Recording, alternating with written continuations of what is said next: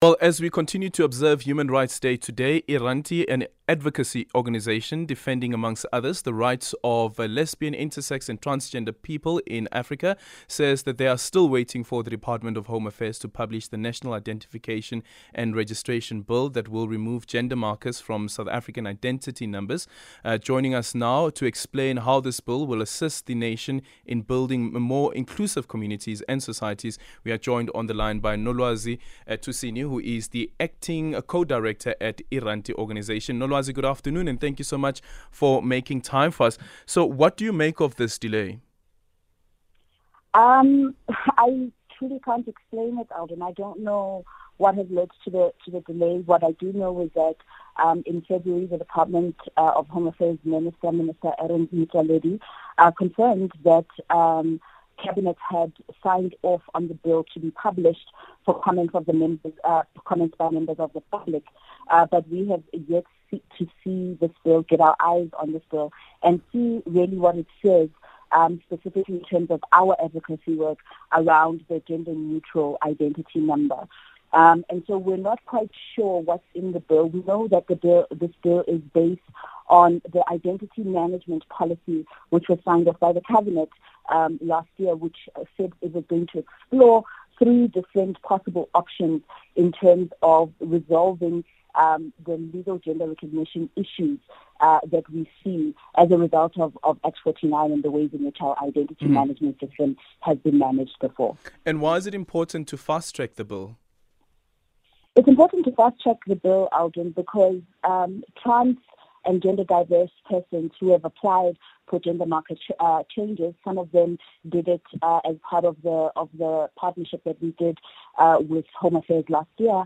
Are essentially sitting without ID numbers because what happens when you apply for a gender marker change under the current legislation is that your ID number is then cancelled in the system because a new ID number then needs to be generated with a different gender marker. And this is the problem with embedding gender markers into the, the ID numbers. And this is why we have been calling for a gender neutral identity uh, number to be created for all South Africans, as opposed to one of the options that had been uh, uh, promulgated by the Cabinet in the Identity Management Policy, which is looking at creating a third um, non-binary ID number, mm-hmm. which could lead to uh, further discrimination of non-binary and gender diverse pe- persons because then you would be easily identifiable if you don't choose the male or the female um, option. And so really the best option is for us to move towards a gender neutral identity number. And this is the, what we're hoping to see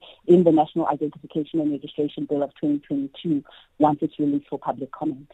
Yeah, and, and and the country has made some progress. For instance, if you look at um, the the Health Act when it comes, for instance, to gender affirming surgery and so forth. However, though, there's another element to um, the some of this progress that has been made, and that is the discrimination that still exists, even from Home Affairs officials.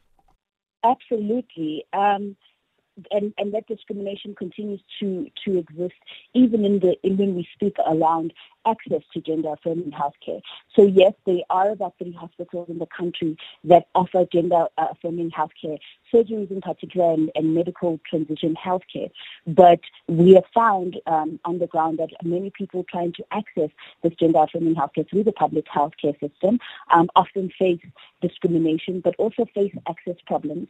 One of the hospitals in Cape Town has a waiting list that is almost 40 years long in order to be able to access gender affirming um, healthcare, uh, uh, uh um, uh, healthcare in, in those in, in that particular hospital. And so this is part of our call when we do the Queer Sona um, uh, campaign every year to say that the, the government and the state needs to actually allocate explicitly um, uh, resources towards um, things such as gender affirming healthcare, as well as ensuring people have access to legal gender recognition, but also as it re- relates to gender affirming healthcare, gender affirming healthcare also speaks to ensuring that intersex people and intersex children are not subjected to intersex genital mutilation um, whilst they're in the healthcare system. Yeah, that's been for me such a fascinating um, debate and conversation because the argument is um, who decides if um, an infant is born intersex, that uh, what gender do you affirm at that particular age? Because the child child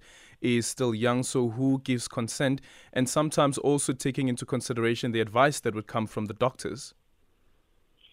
The problem with some of the advice that comes the, from the doctors, particularly as it relates to um, intersex uh, babies and children, is that it pathologizes the intersex condition. And you find children then being subjected to medical interventions and uh, procedures that are not necessary for their day-to-day health and that often have um, really traumatic uh, uh, uh, uh, outcomes for the intersex people that have that have experienced intersex genital mutilation, and we believe that it is against the enshrined right to bodily autonomy.